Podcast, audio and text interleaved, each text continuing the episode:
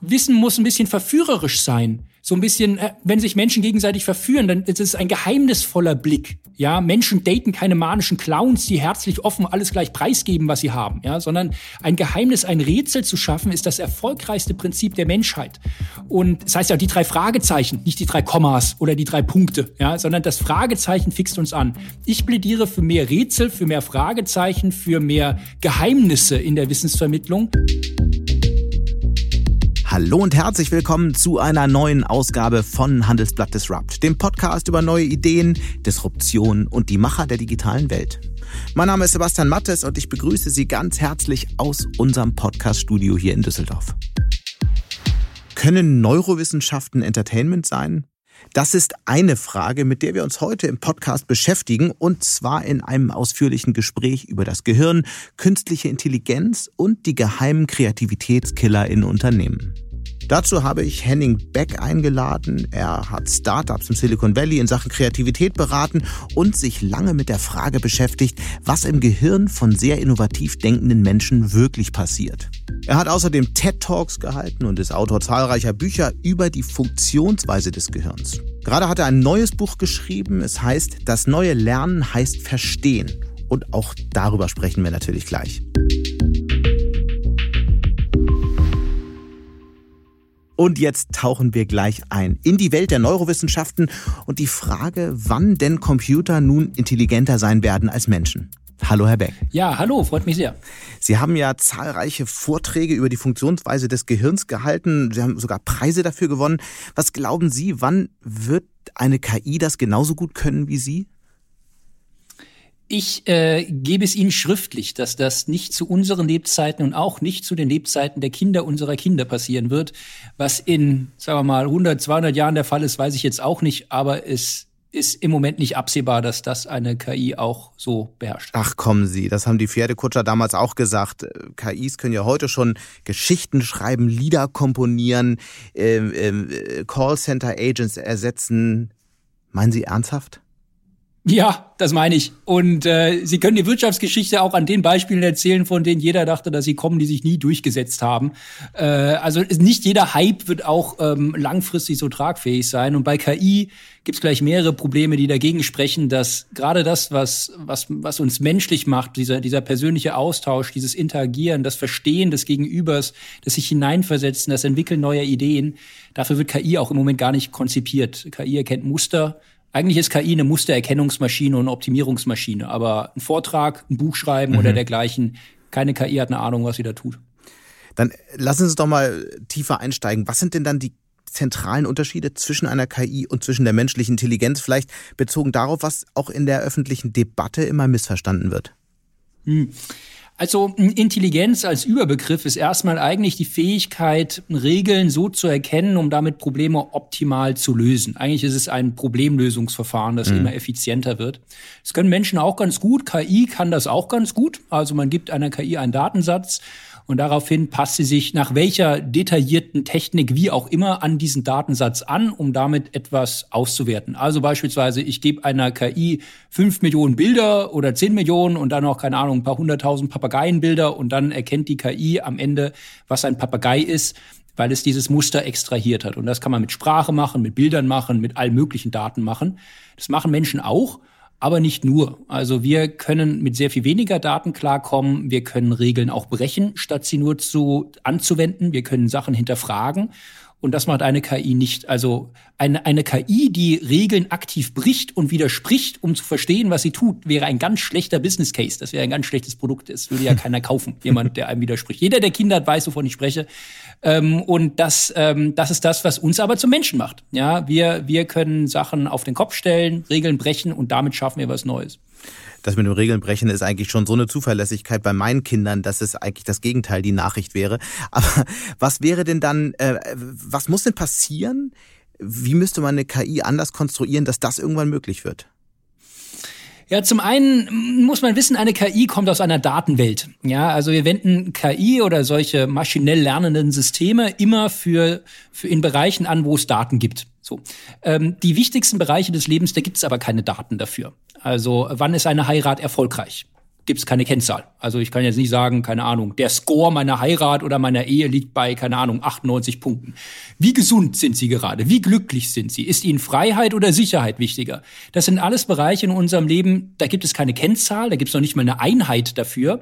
Und das, äh, würde ich sagen, bleibt mit den klassischen Methoden einer KI verschlossen. Was gute oder sagen wir mal bessere KI können müsste, ähm, sie, was auch ein Gehirn macht, ähm, sie müsste in der Lage sein, sich in andere Positionen hineinzuversetzen, Ursache und Wirkung zu erkennen. Und sie müsse so ein bisschen lernen wie ein menschliches Gehirn, mit sehr wenigen Beispielen klarkommen, dann eben Sachen hinterfragen, mit anderen ausprobieren und sich so im Laufe der Zeit irgendwie ähm, in dieser Welt besser zurechtfinden. Also sie müsste über, über Monate, Jahre vielleicht sogar ebenfalls lernen, so wie das Menschen auch tun. Hm. Aber nun sind ja die Menschen, einige von den Expertinnen und Experten, die vermuten, dass diese, diese, ähm, dass Computer irgendwann intelligenter sein könnten als Menschen und zwar in absehbarer Zeit, sind ja auch nun keine äh, Amateure. Was ist das Hauptmissverständnis? Wie, wieso behaupten Sie das trotzdem? Also ein großes Problem, was im Moment in der öffentlichen Wahrnehmung noch unterrepräsentiert ist, ist der Energiebedarf dieser Systeme. Der Energiebedarf der jeweils besten KI-Systeme, die es, die es äh, am Markt gibt, ähm, verdoppelt sich in den letzten Jahren alle vier Monate. Und es gibt schöne Überlegungen, die zeigen, wenn das in dieser Geschwindigkeit so weitergeht, dann kommen wir Ende der 30er Jahre, in den 40er Jahren in einen Bereich, wo man das energetisch gar nicht mehr powern kann. Man kann gar nicht so viele Kraftwerke bauen, wie man bräuchte, um eine, um diese KI zu, zu, zu unterstützen. Hinzu kommt, wenn es stimmt, dass dass Intelligenz ein Verfahren ist, dass ich große Probleme mit immer weniger Energieaufwand immer effizienter löse, dann macht KI im Moment das Gegenteil. Es werden eigentlich ziemlich simple Probleme gelöst, also irgendwie einen Würfel drehen oder äh, irgendwie ein, ein Chatbot irgendwie verbessern. Ähm, eigentlich super einfache Probleme mit einem enormen Energieaufwand. Und wir sind im Moment an der Spitze der Daten, die ausgewertet werden. Im Moment werden Katzenvideos und irgendwelche Bilder im Internet und irgendwelche Sprachfetzen ausgewertet. Die größten Datenberge, die wir haben, entstehen in betrieblichen Anlagen, Mess- und Regeltechnik, in, in, in, in, großen, in großen Maschinen, wo unfassbar viele Datenmengen anfangen. Denken Sie an Telematiksysteme im Auto. Wenn das alles super vernetzt wird mit 5G, dann eskaliert dieses Datending dermaßen, dass es im Moment keine Technik gibt, die das energetisch einfangen könnte. Und das wäre mein Hauptargument gegen diese Technik im Moment, die einfach nur zu eskalieren exponentiell. Das eskaliert auch den, den Energiebedarf exponentiell und das wird nicht auf Dauer so weitergehen können. Das wird sich selber auffressen. Mhm. Vielleicht sprechen wir nochmal kurz über Sie, über Ihren Werdegang. Heute braucht man ja für Neurowissenschaften mehr als nur ein Fable für Physik, Biologie und Chemie. Wie sind Sie eigentlich zu dem Thema gekommen? Ich habe Matrix gesehen, das war Ende der 90er und ich habe mir gedacht, das wäre doch mal eine tolle Sache, so eine Matrix zu bauen. So, und dann äh, bin ich nach Tübingen gekommen, habe dort erst Biochemie studiert, weil ich dachte, das ist so ein Rundumschlagstudium. Mhm. Egal, jede Naturwissenschaft ist da irgendwie drinne in der Biochemie und bin dann in die Neurowissenschaft gekommen. Ähm, in Tübingen war das gewesen und dann muss ich feststellen, dass so eine Matrix gar nicht so eine einfache Sache ist ähm, und wir eigentlich noch gar nicht so genau verstehen, was im Detail jetzt wirklich im Gehirn passiert. Und das ist das, was mich eigentlich am meisten fasziniert an diesem Gehirn. Also alle Organe im menschlichen Körper sind ähm, super gut erforscht und verstanden und erschließen sich einem auch gleich. Also so ein Herz sieht aus wie eine Pumpe, ja, oder eine Lunge so wie ein Blasebalg. Und beim Gehirn hast du keine Ahnung. Du schaust von auf, außen auf dieses Gehirn und denkst, da kommen jetzt diese Gedanken raus. Wie soll das gehen? Und das ist dieses, diese Faszination wird eigentlich immer größer, je, je mehr man sich damit beschäftigt. Ja. Aber wie weit sind Sie mit der Matrix? Ja, ich sag mal so, ich habe jetzt ein anderes Projekt vorgezogen in der Zwischenzeit. Äh, ja, das, also auch das, es wird schwierig, aber auch hier finde ich eigentlich ganz interessant. Ich bin ziemlich sicher, es wird kein Biologe oder keiner aus der Neurowissenschaft irgendwann vor die Presse treten und sagen, so, wir haben das Gehirn geknackt, wir wissen, wie es läuft. Ähm, sehr wahrscheinlich, wir kommen jetzt schon an Grenzen wissenschaftlich. Also die Biologie, Biochemie, ähm, Medizin auch, Anatomie, Neurophysiologie, das stößt an Grenzen. Wir stellen fest, wir brauchen Mathematik, wir brauchen Informatik. Im Gehirn, da passieren Sachen, da, da laufen Naturgesetze ab, wie sich diese Zellen synchronisieren, wie sie eine, eine Dynamik erfassen, die, die, die man Gedanke nennt. Wie das genau funktioniert, da haben wir ehrlich gesagt keine große Ahnung von. Und das mit Informatik besser zu verstehen, Und dieses Prinzip dann zu nutzen, das könnte ein Ansatz sein, um, um gute KI zu entwickeln. Das klingt so jetzt so ein bisschen allgemein. Was heißt denn das mit Informatik? Also was macht, äh, was macht die IT da genau? Also wie, wie wird das analysiert? Also das Problem ist noch, wir, wir sind nicht nah genug an den Zellen im Moment dran. Aber stellen Sie sich vor, Sie könnten in das Gehirn so von außen oder wie auch immer reinschauen, dass Sie aufzeichnen können oder mitschreiben können, wie welche Zelle im Moment gerade aktiv ist. So. Und aus dieser, aus dieser Summe an verschiedenen Aktivitäten könnte man vielleicht Gesetzmäßigkeiten ableiten, aus denen man rückschließen kann, das ist jetzt ein Gedanke. Das ist die Großmutter, an die du gerade mhm. denkst, beispielsweise. So ähnlich, wenn Sie von außen auf ein Orchester schauen. Ja, dann erzeugt ein Orchester, wenn die Leute spielen, eine Musik. Sie können jetzt Folgendes machen. Sie können jedes Instrument einzeln anschauen. Dann wissen Sie, wie eine Klarinette funktioniert oder eine Bratsche. So, das kann man im Gehirn auch machen. Da messe ich eine einzelne Zelle. Aber interessant wäre es doch, wenn ich von allen Personen oder allen Nervenzellen oder zumindest einer genügend großen Anzahl live mitschreiben könnte, wie sich diese Zellen synchronisieren und wie Musiker sozusagen eine, eine neue Melodie, eine, eine Dynamik ergeben. Genau, und dann hätte ich vielleicht eine Möglichkeit zu erkennen, was ist denn überhaupt so ein Gedanke? Welche Dynamiken, welche, welche komplexen Systeme ähm, erzeugen denn da überhaupt so solche, solche Aktivitätsmuster? Und das könnte ich vielleicht dann auf, eine, auf einen Computer übertragen. Mhm. Dann müsste ich das Gehirn nicht nachbauen, sondern ich würde das Konzept einfach transferieren. Und wie weit sind wir davon entfernt? Ja, das ist. Ähm, das steckt noch in den Kinderschuhen, muss man sagen. Also im Moment versucht man eher ähm, so dieses, diese Architektur im Gehirn im Computer in Silico nachzubauen und dann gibt man viele Daten rein, lässt die entsprechenden ähm, Parameter in so einem künstlichen Nervennetzwerk sich anpassen. Aber es ist nicht so, dass wir das Prinzip des Gehirns nehmen und auf eine, und auf eine Maschine wirklich eins zu eins übertragen können, so wie man das bei Flugzeugen macht. Ja, da habe ich auch das Prinzip eines Vogelflügels auf das Flugzeug übertragen. Ich habe keinen Vogel nachgebaut, aber ich habe das Konzept des, des Vogelflügels ähm, genutzt und kann dadurch bessere Maschinen bauen. Mhm. Und ich bin ziemlich sicher, das wäre der richtige Ansatz für eine gute KI. Das, was man jetzt macht, ähm, das wird für Nischenprodukte in Zukunft auch funktionieren. Sie haben gesagt, ein Chatbot oder so, aber viel mehr auch nicht. Naja, ob Chatbots ein Nischenprodukt bleiben werden, das werden wir sehen. Aber eine andere Frage beschäftigt mich schon die ganze Zeit. Sie haben ja in sogenannten Science Slams gewonnen. Sie schreiben Bücher, veranstalten oder treten bei TED Talks auf. Hat es für eine richtige Professur in Berkeley oder Tübingen nicht gereicht, wo Sie ja studiert haben? Mein, äh, meine Idee war eigentlich, ich möchte das noch ein bisschen mehr zu den Menschen bringen. Und das mit dem Science Slam, das ist so, eine, so ein Vortragswettbewerb, wo man seine Forschung auf der Bühne präsentiert in zehn Minuten vor nicht fachlichem Publikum, das hat mich damals äh, während der Doktorarbeit so fasziniert, dass ich gesagt habe, das ist das, was mich, was mich am meisten begeistert. Also zu, zu Leuten zu gehen und äh, denen dieses Wissen und ähm, diese, diese Inhalte so, so eingängig zu vermitteln, das ist das, was, was, was mir am, am meisten Freude macht und wo ich merke, ich kann auch am meisten ähm, den Menschen geben. Aber das könnte man als Professor dieses, ja auch. Wissen auch verbreiten. Natürlich kann man das machen, ähm, aber es braucht für eine Professur oder für die Wissenschaft auch immer diese Vermittlerfunktionen. Menschen, die in der Lage sind, das jetzt in die, in die Welt ähm, rauszutragen. Mhm. Ähm, und das ist so eher meine Rolle, die ich sehe. Unabhängig davon, ich, ich bin immer noch äh, in, der, in der Forschung dabei und habe immer noch meine, meine kleinen Projekte, wenn nicht gerade Corona dazwischen kommt oder mhm. so. Ähm, also das, das ist mir immer wichtig. Ähm, aber ich denke, es ähm, genau dieser Punkt, den Leuten dieses Wissen auch vermitteln zu können, gerade in einer Zeit wie jetzt, mhm. ist es extrem wichtig. Wir machen Forschung für die Menschen. Ja, da musst du es auch so erklären können, dass es die Menschen verstehen und das, äh, das kann auch eine Profession sein. Wir haben es gerade besprochen. Sie haben in Tübingen und in Berkeley geforscht. Wie unterscheidet sich eigentlich der Angang in, in, an den beiden Orten, vielleicht aber auch in den beiden Ländern in Bezug auf äh, äh Neurowissenschaften? Hm, also die Neurowissenschaften, das, das, das Wissenschaftliche, muss man auch sagen, Neurowissenschaften ist eine riesige Community. Also die größten wissenschaftlichen Conventions sind in der Neurowissenschaft. Das ist ein, ein riesiges Feld, weil sich da ganz viele Disziplinen tummeln.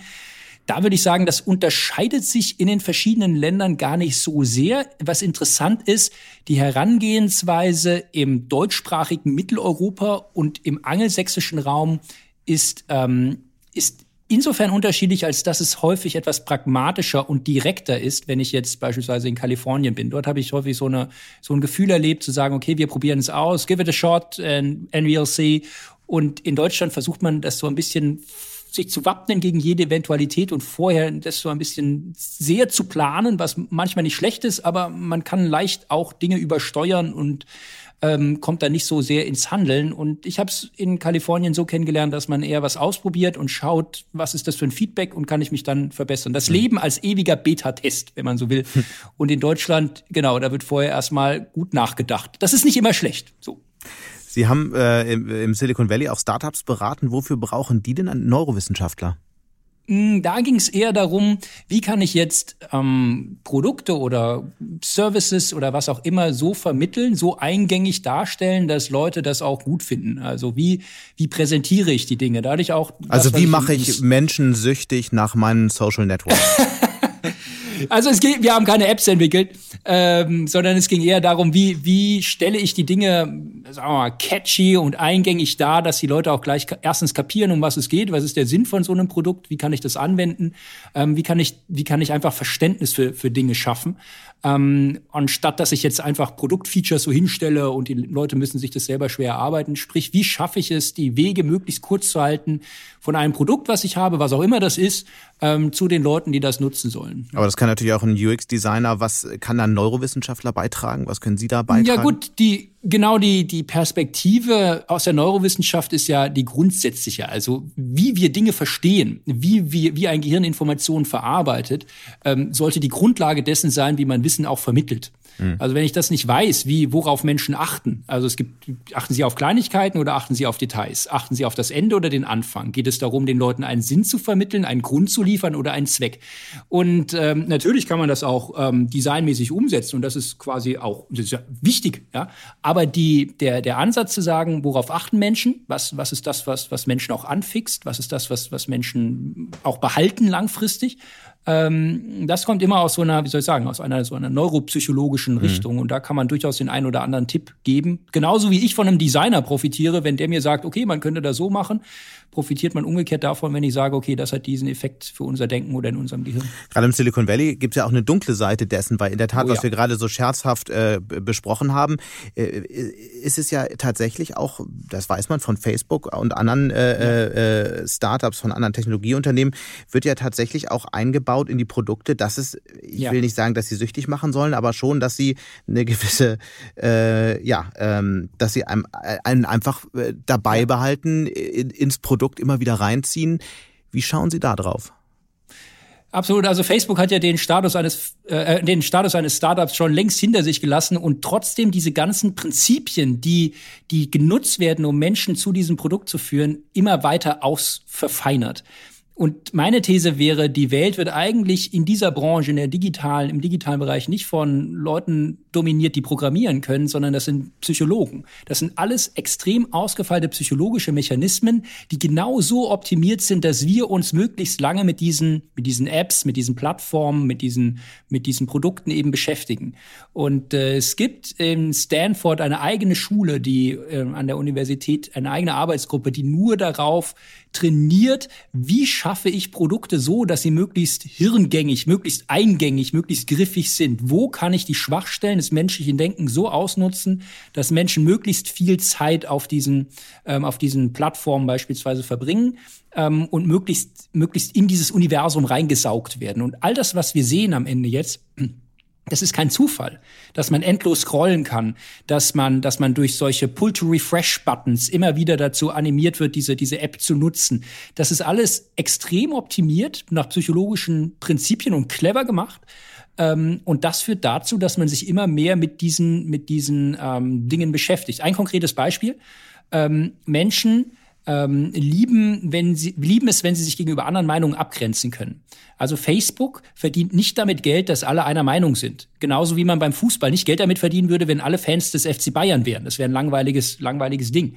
Nur dadurch, dass man Unterschiede hat, kann ich Geld verdienen. Also wenn ich eine Gruppe hat, die sich gegenüber einer anderen Gruppe abgrenzen kann, kann ich dieser Gruppe Werbung anbieten oder die, der, die kann ich dann besser bespielen.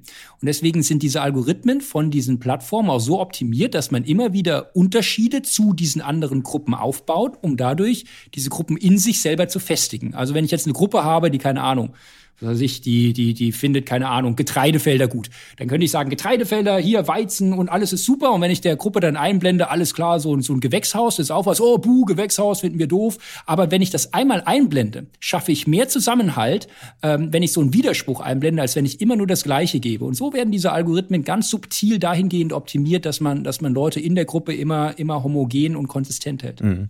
Tristan Harris, das ist ja ein ehemaliger Technologiemanager ja. aus dem Silicon Valley, hat die Debatte ja sehr stark betrieben betrieben in den vergangenen Jahren.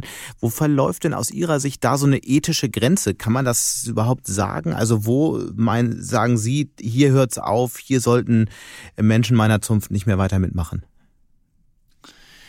Das ist, eine, das ist wahrscheinlich die grundsätzlichste Frage, die sich Wissenschaft schon immer stellen musste. Ja, Wissenschaft kann immer, kann immer missbraucht werden. Mit einem Messer kann ich ein Brot schneiden oder dem Menschen den Bauch auf. Also das ist äh, die, die, die Anwendung ist natürlich die Grenzen sind fließend. Ich denke, wir erleben jetzt auch gerade eine Zeit, in der wir zum ersten Mal sehen, welche, welche zerstörerische und zersetzende Kraft solche Medien entfalten können.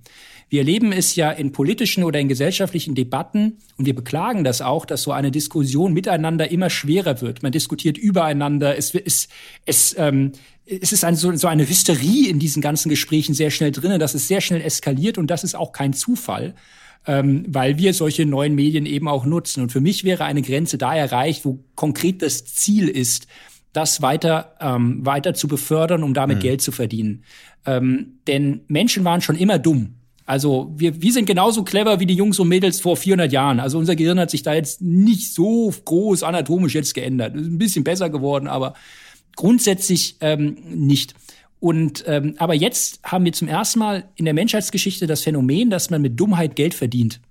Facebook, äh, Amazon, die, Google, die verdienen nicht damit Geld, dass wir aufgeklärt und mündig sind, sondern damit, dass wir uns die Dinge abnehmen lassen. Amazon schlägt uns die Sachen vor. Wie dumm wäre es, wenn wir alles wüssten? Dann müssten wir nicht googeln. So. Und das ist eigentlich so ein, so ein Interessenskonflikt, der da entsteht.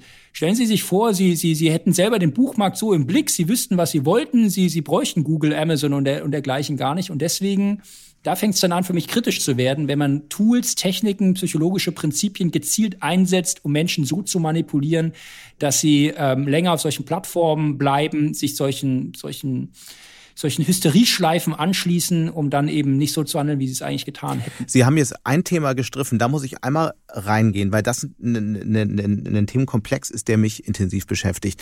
Und zwar die Frage, warum es uns offensichtlich immer schwerer als Gesellschaft fällt, vernünftige Debatten zu führen äh, mhm. und warum alle Seiten so schnell an die Decke gehen. Eine der ja. Thesen, die oft diskutiert wurde und die ich nicht für unplausibel halte, ist, dass Social Media durchaus einer der Gründe ist, weil dort ja. eben belohnt wird, wenn man extreme Positionen bezieht. Ist das so oder ist das zu einfach gedacht? Und was sind die eigentlichen Gründe dafür aus Ihrer Sicht?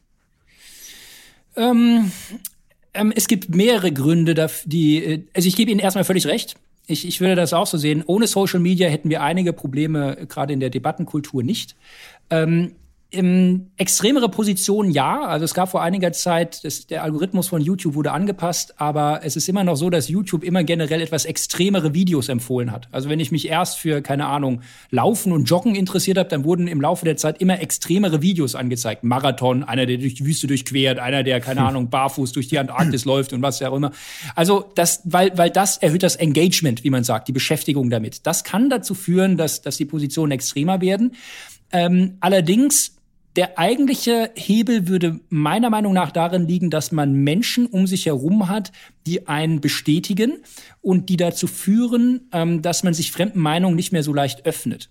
Und das Schlimme ist eigentlich, das ist bei Verschwörungstheorien der Fall, das ist aber auch in Wissenschaftsgruppen der Fall. Also es gibt schöne Studien, die werten aus, wie Menschen auf Facebook interagieren. Und ähm, wenn man da irgendwie so eine, eine Falschmeldung einspielt in so eine Gruppe, keine Ahnung, von irgendwie Leuten, die denken, die Erde wäre eine Scheibe oder umgekehrt, irgendwelche Wissenschaftsfans, wenn man beiden Gruppen Falschmeldungen äh, Meldungen einspielt, die der eigentlichen Idee widersprechen, die aber trotzdem korrekt sind, ähm, dann, also eine neuartige wissenschaftliche Studie, die mit irgendwas widerlegt oder irgendwie Fake News bricht, dann reagieren beide Gruppen ähnlich. Also selbst Leute, die sich als sehr wissenschaftlich aufgeklärt rühmen, lehnen ähm, neue Meinungen erstmal ab und bestätigen sich durch das Feedback, was man in dieser Gruppe von anderen bekommt. Und dann hat man ein Problem, weil bedenken Sie vor, vor, ich sag mal, 20, 30, 40 Jahren hatten wir alle Medien auf die wir uns einigen konnten. Es gab Zeitungen, die man gelesen hat. Wir haben alle ein ähnliches Fernsehprogramm geschaut. Es gab äh, ähnliche Radiosender, die dominiert haben. Und das zerfetzt ihn jetzt in alle Richtungen, weil sie mit Algorithmen genau dieses Prinzip der, der Gruppenzugehörigkeit schaffen. Jeder hat sein eigenes Facebook, jeder hört sein Spotify und hört nicht mehr die dominierenden Radiosender, Fernsehen, Nachrichten, da informiert sich auch jeder. Es gibt kein Common Ground mehr. Und plötzlich habe ich ähm, nicht mehr dieses, diese, diesen gesellschaftlichen Raum, in dem sich alle befinden, sondern jeder ist in seinem eigenen gesellschaftlichen Räumchen und die existieren auf einmal parallel nebeneinander. Und das ähm, könnte dazu führen, dass eine Debattenkultur leidet, weil man nicht mehr diese, diese gemeinsame Sprache findet und dann werden die Fliehkräfte in einer Gesellschaft irgendwann umso größer. Und einige dieser Prozesse sehen wir ja jetzt mhm. auch gerade aktuell. Vielleicht noch ein abschließender Gedanke dazu. Was, was wäre eine Lösung dafür, vielleicht auch aus Sicht äh, eines Gehirnforschers? Ähm, ich warte ja eigentlich immer noch auf den Antikorrelationsbutton bei Facebook oder bei Amazon, da, dass ich da draufklicke und sage, Leute, die dieses Buch gekauft haben, hassen jenes Buch. Oder das mögen deine Freunde auf Facebook gerade gar nicht. Oder das passt überhaupt nicht zu deiner Google-Suchanfrage, zeigen wir dir aber trotzdem. So, ähm, ja, also die, ich denke, das Geschäftsmodell dieser Firmen werde ich nicht dadurch brechen können, indem ich jetzt äh, sage, was äh, oder oder das die, dieses dieses Gruppendenken und dieses dieses Korrelieren der Algorithmen so ein bisschen unterwandere. Ähm, ich denke, ich denke, wir werden einen Reifeprozess durchmachen. Ich denke, wir werden einen gewissen Preis dafür zahlen. Das, das werden wir auch erleben. Also wir haben es ja in den USA schon erlebt, die, wie die letzten Wahlen da waren. Das ist ja quasi ein, ein wunderschönes Beispiel dafür, welche, welche zerstörerische Kraft solche Medien entfalten können. Ähm, ich bin auch ziemlich sicher, dass man in 20, 30, 40 Jahren zurückschauen wird und dann sagen wird, was? Ihr habt damals Facebook einfach so genutzt, das ist Skandal, das würde heute niemand mehr machen. Ja, also ich denke, da wird, da wird auch so ein, so ein, so ein Reifeprozess einsetzen, ähm, dass man das nicht mehr so regelmäßig, äh, so, so sich regelmäßig drauf verlässt, dass man so eine gewisse Mündigkeit dafür, dafür entwickelt. Ich habe die Hoffnung dafür zumindest nicht aufgegeben. Ähm, vielleicht würde es auch helfen, die, die Technologiekonzerne aufzuspalten. Es wäre nicht das erste Mal, dass die USA das machen. Eigentlich sind die ja Weltmeister im Monopolbrechen. Aber die größten Monopole unserer Zeit lassen sie jetzt unangetastet. Ähm, was nicht nur zum, zum, zum Vorteil der, ähm, der Kundschaft ist. Mhm. Ja. Sie haben sich in den vergangenen Jahren immer wieder auch intensiv mit der Frage beschäftigt, was Menschen kreativ macht. Wir hören gerade mal in einen TED-Talk rein, den Sie vor einiger Zeit auf Englisch gehalten haben. You can measure data, but you cannot measure an idea. Because when are you really creative or innovative? When you have a thousand thoughts, only one, the real game changer. So, und jetzt lassen Sie uns mal über diesen Game Changer sprechen. Ähm, was gibt uns diesen brillanten Gedanken? Also wo kommt er her im Gehirn und kann man den irgendwie erkennen? Ja, ähm, es ist ein Wechselspiel zwischen eigentlich zwei verschiedenen Hirnarealen, die dazu führen, dass man auf gute Ideen kommt. Jede gute Idee beginnt damit, dass mich etwas nervt, dass ich unzufrieden bin und dass ich mich auf ein Problem fokussiere, was mich, was mich richtig beschäftigt. Und dazu aktivieren wir eine Region in dem vorderen Bereich unseres Gehirns, das ähm, Kontrollnetzwerk. Und ähm, wenn wir richtig von diesem Problem angefasst sind, dann sind wir auch so angenervt, dass wir, dass wir das Problem häufig schon so durchdrungen haben, so verstanden haben. Dann wäre der wichtige Schritt, dass ich einen, einen Schritt zurücktrete, dass ich etwas anderes mache und dafür ein anderes Nervennetzwerk aktiviere, mhm. das man Grundeinstellungsnetzwerk nennt, was in den letzten Jahren in der Forschung immer interessanter und besser erforscht wird. Und ich muss sagen, es ist äh, erstaunlich, was, äh, was da rauskommt, dass es nämlich immer dann aktiv, wenn wir so Routinetätigkeiten machen, wenn wir so automatisch handeln. Also man fährt so Auto, man duscht, man, man geht mit dem Hund spazieren, man fährt Rad oder so. Und genau in diesem Moment, wenn das Problem durch in diesem neuen Netzwerk, was du eher in den hinteren Hirnbereichen liegt, neu durchdacht wird, wenn ich neue Eindrücke mit dem eigentlichen Problem verknüpfen kann, dann bin ich in der Lage, das Problem in einem neuen Zusammenhang zu sehen. Ich hinterfrage es und dann können neue Ideen entstehen.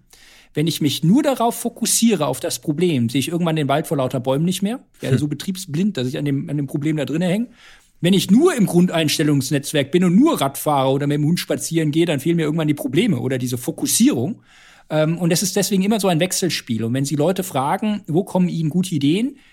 Also ich habe also vielleicht einmal gehört, dass jemand gesagt hat am Schreibtisch. Aber sonst kommt immer sowas wie, ähm, ja, genau, beim Duschen, beim Spazierengehen oder sowas. Und die Leute sind häufig alleine. Also selten in der Gruppe. Meistens beschreiben Menschen Situationen, in denen sie nicht unter Menschen sind. und tatsächlich solche Routine-Dinge, wenn sie, wenn sie das durchkauen, was sie, äh, was sie vorher sich quasi reingeladen haben an Problemen. Und wenn ich jetzt einer bin, der oft auf Ideen kommen muss, was, was, ist, was sind so die zwei, drei Tipps, die Sie jedem geben, der Ihnen diese Frage stellt, die sicherlich öfter gekommen ist? Also wie kann ich sicherstellen, dass ich auch in Zukunft noch viele Ideen haben werde? Ich frage nicht ganz uneigennützig. Ich, ich, ich kenne das Problem auch aus eigenem, äh, aus, aus meinem eigenen Leben. Äh, das, also erstmal, was, was man vermeiden sollte, wäre Stress. Wenn Sie eine Idee killen wollen, dann sollten Sie sich unter Stress setzen und eine Deadline machen, weil dann, dann können Sie, können Sie es quasi vergessen. Also dann geht das Gehirn in einen Modus über, wo Sie so unter Stress sind und diese Denkoffenheit fehlt Ihnen einfach, weil, weil Sie nur noch fokussiert an dem Problem sitzen. Hm, was interessant ist, viele Menschen haben so eine Ideen Atmosphäre, so eine Räumlichkeit beispielsweise, einen Platz, einen Ort, eine Tageszeit, eine Tätigkeit oder dergleichen, wo sie auf gute Ideen kommen. Also ich fahre zum Beispiel gerne Rad. So, und wenn ich ein Buch schreibe, ich habe noch kein Buchkapitel einfach so am Rechner geschrieben. Ich schreibe die, wenn ich auf meinem Fahrrad sitze. So, mhm. dann fahre ich Rennrad durch die Gegend und dann komme ich auf diese Idee. Und viele Menschen haben das. Und wenn man das hat, sollte man das tatsächlich auch kultivieren. Man sollte sagen, das ist mein Schaukelstuhl, in dem ich immer sitze. Das ist ein Moment, den ich mir dafür nehme. Ähm, und dann führt das schon dazu, dass man, dass man auf, auf bessere Ideen kommt in diesem Moment. Was auch wichtig ist, Menschen werden kreativ, wenn sie wissen, wohin mit dieser Idee. Ähm, viele Ideen verschwinden sehr schnell. Also wenn ich auf dem Rad bin, ich habe so viele Kapitel nicht geschrieben, weil ich äh, zu lange gebraucht habe, um nach Hause zu kommen und den Gedanken wieder vergessen hatte. Oder der oder das, das äh, die Idee vorm Einschlafen, von der man denkt, sie ist so ja, großartig, ich werde mich morgen auf jeden Fall dran erinnern. Keine Chance, kannst du vergessen. Du stehst am nächsten, du wachst am nächsten Tag auf, da wusstest du irgendwas oder wenn überhaupt, so, du warst müde, daran erinnerst du dich noch. Ähm, genau, ist so schnell wie möglich das irgendwie aufschreiben und wenn es nur Stichworte sind. Und es hilft schon, wenn ich irgendwie einen kleinen Zettel, einen Stift oder sowas immer dabei habe, interessanterweise kommen dann Menschen häufiger auf Ideen, weil sie einfach nur wissen, wohin mit dem Kram. So. Und den einfach niederzuschreiben. Man angelt quasi die, man wirft die Angel aus äh, und angelt die Idee dadurch, dass ich ihr eine Möglichkeit gebe. Und, was man auch nicht vergessen darf, ähm, Ideen jetzt irgendwie zu haben, ist schön und gut, aber ich muss sie extrem schnell testen. Wichtig, gut wäre es, schnell jemanden zu fragen, mhm. schnell sich Feedback zu holen. Ähm, häufig führt das dazu, dass diese Idee noch weiter ausgebreitet wird oder dann, wenn man schon mal so einen Start hat, dass dann dieser nächste Schritt durch einen neuen Gedankengang von jemand anderem dann nochmal hervorgeholt wird oder weiter ausgebaut wird.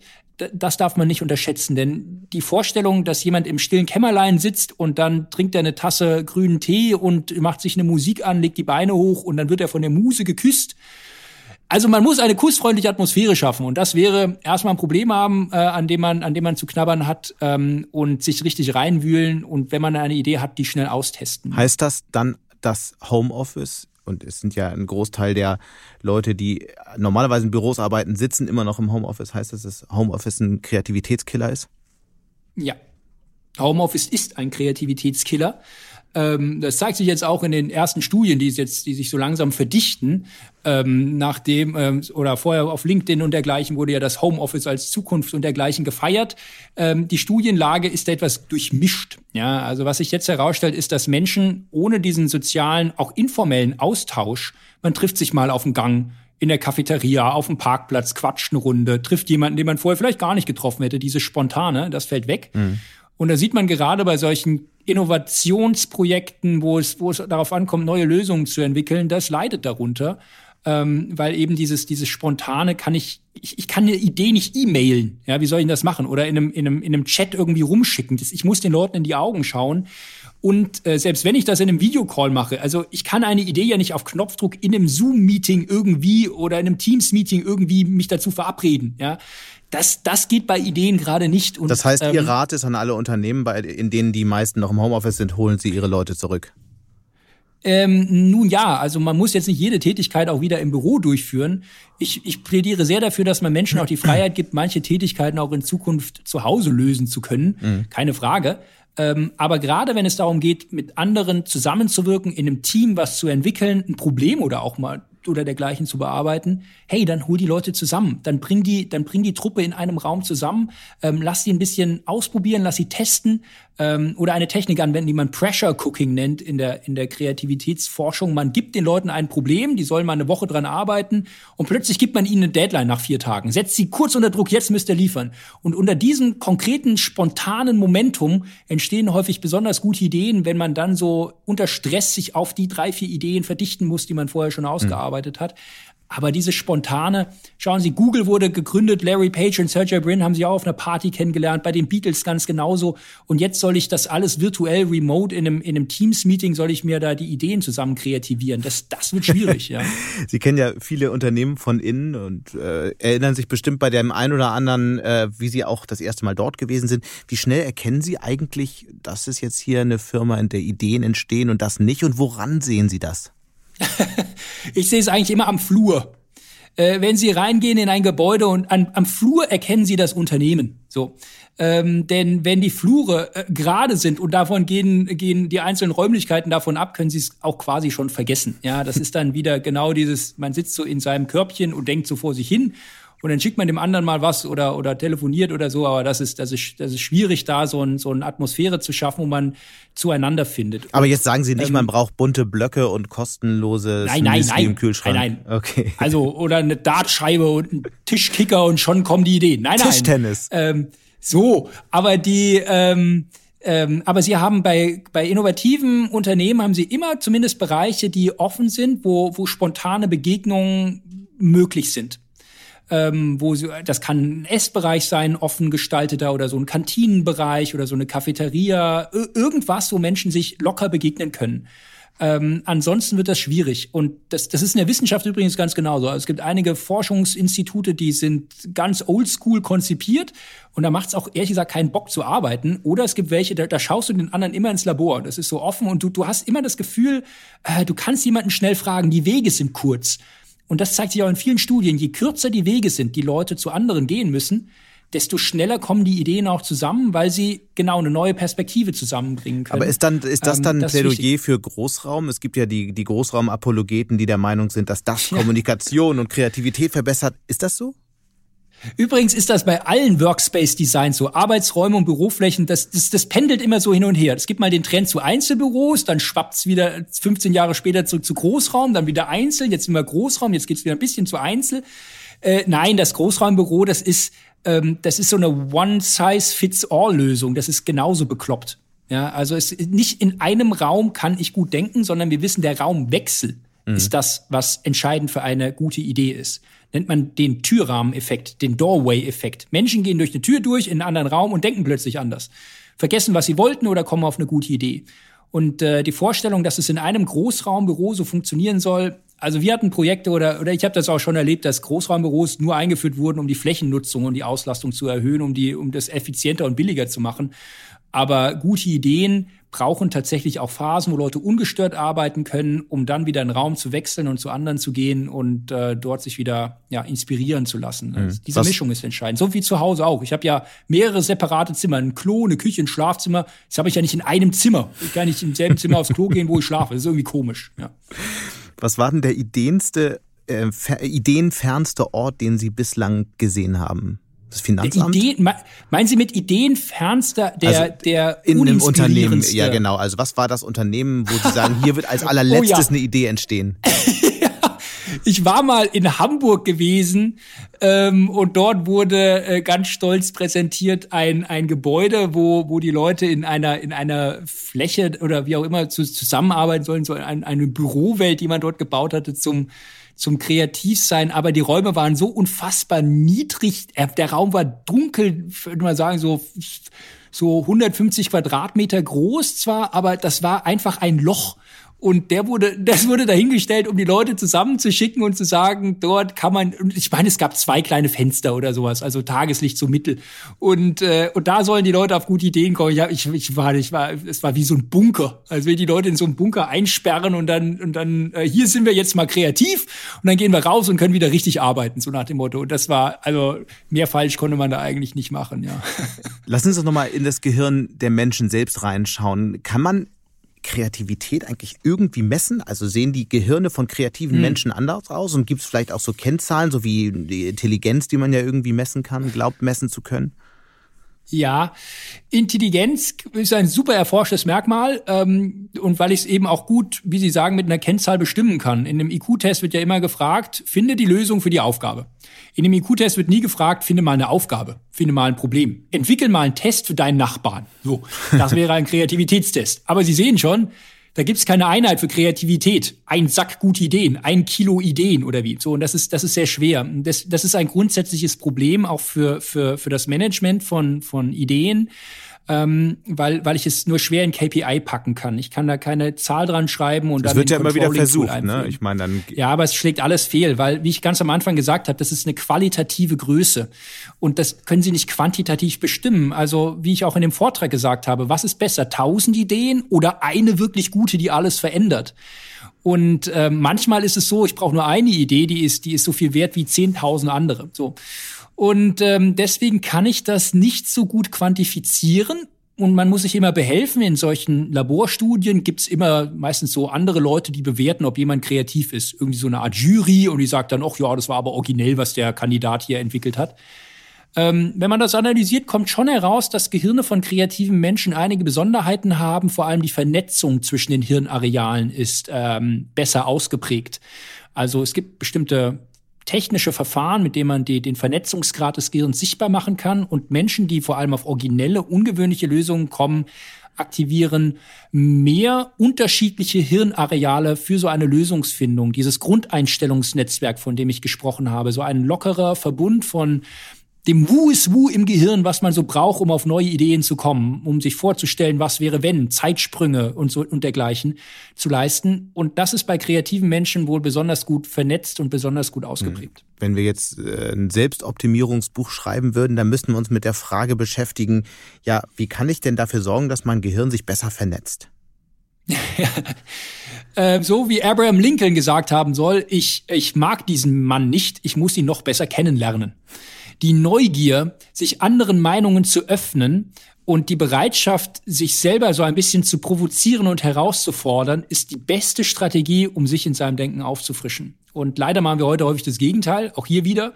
Alle digitalen Geräte sind darauf ausgelegt, dass man es mir einfach und bequem und ähnlich macht. Ähm, und wahre Kreativität gute Ideen entstehen dann, wenn ich mich anderen Meinungen aussetze. Ich habe noch kein einziges Projekt in einem Unternehmen erlebt, was nicht davon profitiert hätte, mal einen Nicht-Experten zu fragen. Irgendeine Person, die eine naive Frage stellt, die, ähm, die, die einen neuen Blickwinkel darauf eröffnet, damit die anderen Leute, die Experten, die zusammensitzen, einfach nochmal aufgefrischt werden in ihrem Denken und sich selber ein bisschen hinterfragen lernen. Und, und diese Neugier, was wir auch auf Reisen beispielsweise erleben, was jetzt schwer möglich ist, sich anderen Kulturen, anderen Menschen auszusetzen, so eine Vielfalt in, in seiner eigenen Umgebung zu erzeugen, das ist das, was Menschen brauchen und was wir auch lieben. Das ist das, was unser Leben reich macht. Bedenken Sie, alles andere wäre jeden Tag Ihr Lieblingsessen. Und aber jetzt sagen, aber jetzt sagen Sie nicht, dass der größte, der umgekehrt der größte Kreativitätskiller das Smartphone ist. Mm, nein, das ist es nicht.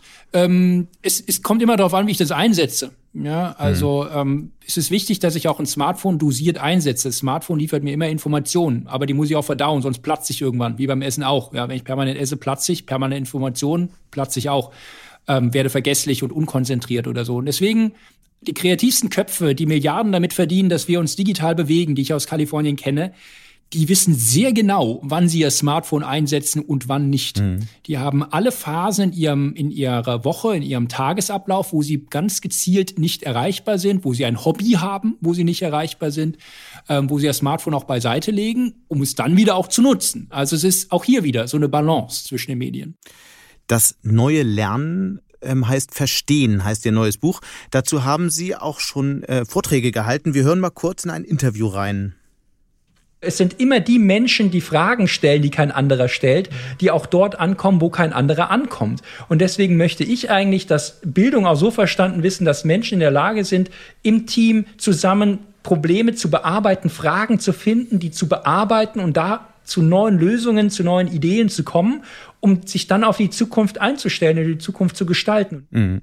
Das, das knüpft an vieles an, was wir hier schon besprochen haben. Sie äh, sagen auch, nicht Effizienz und Klarheit bringen in der Wissensvermittlung also den größten Effekt, sondern der anfängliche Misserfolg. Was meinen Sie damit eigentlich? Ähm, Wissen ist nicht wie ein Sack Reis, den ich von A nach B stellen kann. Und viele Wissensvermittlungsideen bauen darauf auf. Die Leute gehen in eine Schulung oder in die Schule oder sonst wohin in eine Weiterbildung und kriegen dort Wissen angeboten. Aber so läuft das nicht im Gehirn. Wir bauen Wissen auf, wenn wir uns selber aktiv mit den Dingen beschäftigen, wenn wir ein Rätsel lösen, wenn uns ein Rätsel gegeben wird und das müssen wir dann bearbeiten beispielsweise. Und das passiert am Anfang nie ganz korrekt. Also wir machen am Anfang immer kleine Fehler und das ist dann die Aufgabe der Lehrkraft, uns dann quasi wie so eine Art Coach aufzuhelfen und zu sagen, hey, so könnte man das besser machen und dieses Feedback dazu gibt, wie man, wie man seinen, seinen Lernfortschritt dann entsprechend anpasst. Aber es ist ja schon dramatisch anders, als wie, wie bislang vorgegangen wird, oder? Äh, in der Tat, ähm, also viele Bereiche unserer, unserer Weiterbildung würden massiv davon profitieren, wenn man sich mal anschauen würde, wie wird Wissen im Gehirn verarbeitet. Und eine der erfolgreichsten Strategien baut eben darauf auf, dass ich es nicht effizient mache. Wissensvermittlung darf alles sein. Unterhaltsam, kann Spaß machen, frisch sein, interaktiv sein, aber es darf niemals einfach sein einfach und effizient führt dazu, dass die Leute nicht mehr mitdenken. Das ist so wie so ein, wie so ein, wie so ein unverpacktes Weihnachtsgeschenk. Weihnachtsgeschenke sind nur deswegen interessant, weil sie verpackt sind. Eigentlich ist es ineffizient. Jemand, jemand wünscht sich was, dann gehst du los, kaufst diesen Wunsch, packst den ein, damit der es wieder auspacken kann, was er sich gewünscht hat. Total bekloppt. Also jeder Berater würde sagen, das kannst du optimieren, diesen Prozess. Aber wir lieben das verpackte Geschenk. Ähm, und das machen wir überall. In der Werbung halten wir Informationen zurück. Nächsten Dezember kommt das nächste große Ding. Überall halten wir Informationen zurück. YouTube-Titel, die so optimiert werden. Dieser Mann steht am Ufer eines Flusses. Gleich ändert sich sein Leben. Klickst du drauf. Nur in der Bildung. In der Bildung muss es immer klar, eindeutig und effizient sein. Das also ein, ein Plädoyer Idee. für mehr Clickbait in der Bildung. In der Tat. Wissen muss ein bisschen verführerisch sein. So ein bisschen, äh, wenn sich Menschen gegenseitig verführen, dann ist es ein geheimnisvoller Blick. Ja, Menschen daten keine manischen Clowns, die herzlich offen alles gleich preisgeben, was sie haben, ja, sondern ein Geheimnis, ein Rätsel zu schaffen, ist das erfolgreichste Prinzip der Menschheit. Und das heißt ja die drei Fragezeichen, nicht die drei Kommas oder die drei Punkte, ja, sondern das Fragezeichen fixt uns an. Ich plädiere für mehr Rätsel, für mehr Fragezeichen, für mehr Geheimnisse in der Wissensvermittlung das ist das, was Menschen wirklich antreibt. Und so kriege ich auch Neugierde von den Leuten, um sich mit einem, um sich mit einem Problem auch wirklich selbstständig aktiv zu beschäftigen und nicht einfach in der Schulung zu sitzen und dann bums wird das Wissen das ins, klingt, ins Gehirn reingeladen. Das klingt ja alles ganz toll, wenn man ihnen so zuhört, aber wie geht das dann praktisch? Also ja. Wir hatten in Frankfurt mal einen, ein Beispiel, äh, in Frankfurt hatten wir ein Unternehmen ein, aus der Finanzbranche, äh, die wollten trockene Themen vermitteln. Trockene Themen wie äh, äh, Geldwäschegesetzgebung, Erbschaftssteuerrecht, Krankenversicherungsrecht. Geldwäschegesetzgebung, ich habe Leute schlafen vom Stuhl fallen sehen in einer Geldwäschegesetzgebungsschulung. Schlimme Sache. So, und wir haben gesagt, mache ich's interaktiv. Statt zwei Tage Druckbetankung zu haben, wie man das normalerweise hat, locke ich die Leute am Anfang. Erster Tag, erster halber Tag, ihr seid Mafia-Boss und wollt Geld waschen. Wie geht ihr denn davor? Was würdet ihr tun, damit ihr nicht, nicht erwischt werdet von den Behörden? So. Um dann erstmal die, die, die, das Interesse dafür zu öffnen, wa warum überhaupt Geldwäschegesetzgebung? Was ist der Sinn dahinter? Wie, wie könnte ich das verbessern? Oder warum gibt es das eine Gesetz und das andere nicht?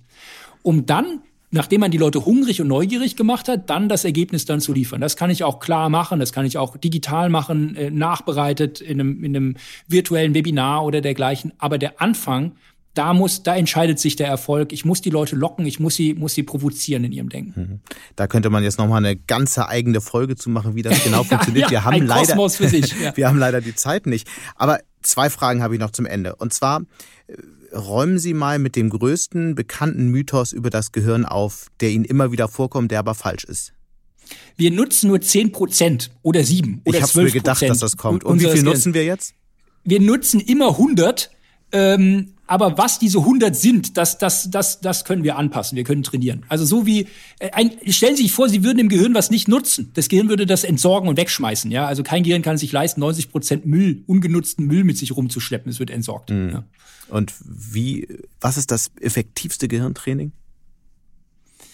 Das effektivste Gehirntraining ist tatsächlich unter Menschen zu gehen und einen schönen Spieleabend oder, oder einen schönen Gemeinschaftsabend mit anderen Menschen zu haben. Da hast du quasi Achso, alles. Das ist die Champions League des Denkens. Idealerweise musst du Leuten zuhören, du musst verstehen, was sie sagen, dann musst du einen eigenen Gedanken entwickeln und den anderen mitteilen. Und im besten Fall kriegst du noch positives Feedback, weil sich, äh, weil, weil, weil das gut ankommt, weil es lustig ist oder weil man, weil man Aha-Moment schafft. Aber Menschen lernen am besten von anderen Menschen, wenn sie sich mit denen offen unterhalten. Wollen wir hoffen, dass das bald wieder möglich ist. Und ganz zum Schluss erzählen Sie uns doch mal was über das Gehirn, was wir garantiert noch nicht wissen und was man sehr schön bei der nächsten Unterhaltung eben an so einem Abend mit vielen Menschen mal anbringen kann. Ja, das Gehirn ist so groß, äh, ja, wie so, wie so eine Mango oder wie, wie, wie zwei Fäuste und verbraucht weniger als eine übliche Glühbirne. Ein Backofen braucht etwa ja, 100 mal, 200 mal so viel Energie wie ein, wie ein Gehirn und ist trotzdem keine geistige Leuchte. Also wenn, wenn Sie morgens einmal Rührei essen, haben Sie Energie, um den ganzen Tag zu denken. Das, das machst du mal mit so einem Computer. Viel Erfolg. Ja. Ganz herzlichen Dank, das war sehr spannend und äh, viel Erfolg mit Ihrem neuen Buch. Vielen Dank, hat mich sehr gefreut. Und damit sind wir auch schon wieder am Ende von Handelsblatt Disrupt. Wie immer freue ich mich über Kommentare in der Handelsblatt Disrupt LinkedIn-Gruppe oder senden Sie mir eine E-Mail. Die Details finden Sie wie immer in den Show Notes. Danke an dieser Stelle auch für die tatkräftige Unterstützung von Alexander Voss und Regina Körner und Migo Fecke von professionalpodcast.com, dem Dienstleister für Strategieberatung und Podcastproduktion.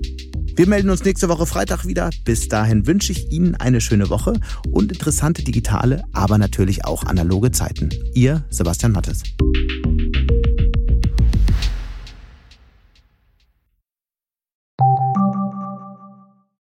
Die deutsche Wirtschaft steht vor neuen Herausforderungen. Und Sie möchten aktiv die Zukunft mitgestalten? Dann sind Sie beim Handelsblatt CFO Summit 2024 genau richtig. Erleben Sie hochkarätige Speaker und CFOs renommierter Unternehmen wie Amazon, Google oder SAP. Seien Sie Teil dieses exklusiven Gipfeltreffens am 11. und 12. Juni in Düsseldorf. Mit dem Code Podcast sparen Sie bei der Anmeldung 15%.